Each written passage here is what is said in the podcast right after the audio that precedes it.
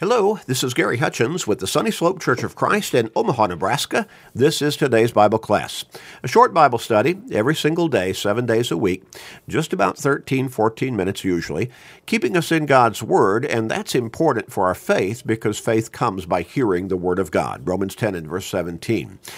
It also helps keep us focused on our relationship with God. And boy, that is so important. And so many people have lost that focus.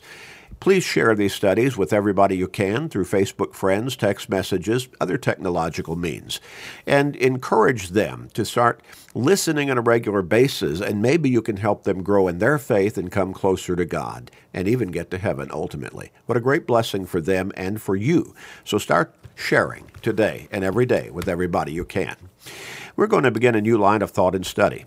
And as I like to do most of the time when we're getting into these particular studies, I like to begin with a question, and that really kind of sets up the whole study. And this one is a very, very important question. What would you give in exchange, or what would you take in exchange for your soul? Have you thought about that? Probably most people have not thought about it. What would you give, or what would you take in exchange for your soul? I suspect if you were to go down the street or maybe at work or maybe in your family, if you were to ask the question, that very question, I would suspect that the vast majority of people, if you posed that to them and said, Have you ever thought about this? They'd probably say, No, not really. If they're telling if you if they're being honest with you. What would you give or what would you take in exchange for your soul? Well, I want us to look at Matthew chapter 16 and verse 26 by way of introduction. And then we're going to look at this particular immediate context of Scripture in more depth as we go along. But in that particular verse, Matthew 16 and verse 26, Jesus said, For what profit is it to a man if he gains the whole world and loses his own soul? Or what will it or, or what will a man give in exchange for his soul? Soul searching question, isn't it? Soul searching question. A lot of people don't want to have to deal with such questions. They don't want to have to deal with such deep introspective thinking in their personal spiritual lives. And so they just avoid them by putting them out, them out of their mind. They don't, they don't think about such a question. But each one of us needs to really ask ourselves what would you give or what would you take in exchange for your soul? Now, the instinctive reaction, kind of knee jerk reaction, is automatic. We'd say, well, nothing. I wouldn't, I wouldn't give anything. I wouldn't take anything for my soul. But how are you living your life? what does your lifestyle, the way you're living day in and day out before God and before your Lord and Savior Jesus Christ, what does that say about how you're really answering that question through the way you're living your life? It might be completely different from what you would verbally answer to the question. Well, what is your soul worth? What is our soul worth? Every single one of us. When God created mankind, when you go back all the way to Genesis chapter 1, and you come toward the end of that particular chapter, now Genesis chapter 1, it, it gives us the creation account. The very first verse in the beginning, God created the heavens and the earth. And then it goes on down, day by day, what God created during those six days of creation. And all of the life forms, including plant life, and then also putting everything in place in a synchronous fashion upon this earth and the stars in the sky. So we can say the universe. Put all of it in place, all to work together to support one another and so on. And then he comes to what I consider, I like to think of and refer to as the crown of, crea- of his creation, and that's mankind. In verse 26 of Genesis chapter 1, then God said, Let us make man in our image, according to our likeness.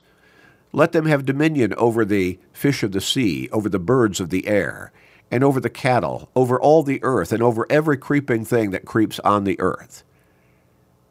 God, so God created man in his own image. In the image of God, he created him. Male and female, he created them. Now, when God came to mankind, he sort of shifted gears, so to speak. He had put all the other life forms already in place on this earth. Again, he had brought order to the earth. When you look at the first two verses in Genesis chapter 1, it says, right after it says that God created the heaven, in the beginning, God created the heavens and the earth. Then it goes on and says, and the earth was without form and void, and darkness was upon the face of the deep. But now by the by the 26th verse, God has created everything. He's put the earth in order, he's put the universe in order and for a purpose and with a purpose. And then he comes and all the life forms he's already already created upon the earth. And then he comes to man. And as I said, he sort of shifts gears here. And he creates mankind completely unique and different from every other life form that he had created already up to that point, in that he said, Let us make man in our image. Now, when he says, when, when we read that, that, that pronoun us there, I believe he's referring to God the Father and God, or rather, God the Son and God the Holy Spirit. You go back to the first few verses, and you find both God the Father and God the Spirit there. And then when you look in John chapter 1, verses 1 through 4, you find God the Son was there in the creation business, so to speak, in that process. And so he says, Let us make man in our image. Now, what does that mean? Do we look physically like God? Of course not. When you read through 1 Corinthians chapter 15, the Apostle Paul goes into depth and detail talking about how this mortal body cannot inherit immortality. And so he says, when it comes to that final day of judgment, and the saved are going to be with God in heaven, they're going to be given a new body. It's not going to be that physical body that they were buried with when they died, whenever that was during their lifespan and during the history of the earth, but they're going to be given a new body, a spiritual body. And he says those people who are still alive when the Lord comes again on that final day of judgment will be changed in a moment, in the twinkling of an eye, so that this mortal will put on immortality. So again, we will receive, if we're still alive at that time, we will receive a new body, a spiritual body. So God is not saying, going to create mankind to look just like us. But I believe we're to understand He created us with a soul. And, and, and that is the sense in which He said, Let us make man in our image. We have a soul within our physical body we have a spiritual essence within our being. And that enables us to understand inherently or instinctively principles that nothing else, no other life form that God created, can understand. We recognize good and we recognize evil and we recognize the difference between the two. We recognize righteousness and unrighteousness. We understand those principles, again, inherently and instinctively because we have a soul. Now, as I've said different times, many times in fact, in teaching about these principles and about the difference between mankind and the rest of the animal kingdom, you can train certain animals to do certain things. They'll react based upon stimuli that you present to them, but they don't understand whether that is really good or bad. They don't understand righteousness from unrighteousness or goodness from evil. They're just responding to stimuli. we inherently understand the principles because we have that spiritual essence within us, that spiritual identity. We have a soul. We're created in God's image. Now, that again makes us certainly from the bottom line understanding of value that makes us more valuable, more important than any other life form. Now, that would bother some people probably, but they just need to get real. They need to really stop and think about what, why they're upset about that kind of statement. It doesn't mean we don't love the animals. It doesn't mean we don't love plant life. It means God has made us unique from them. And in that sense, we, we are superior and we are more valuable. And we need to understand that and live in a responsible fashion in respect to that. That's why God said, I believe we're to understand,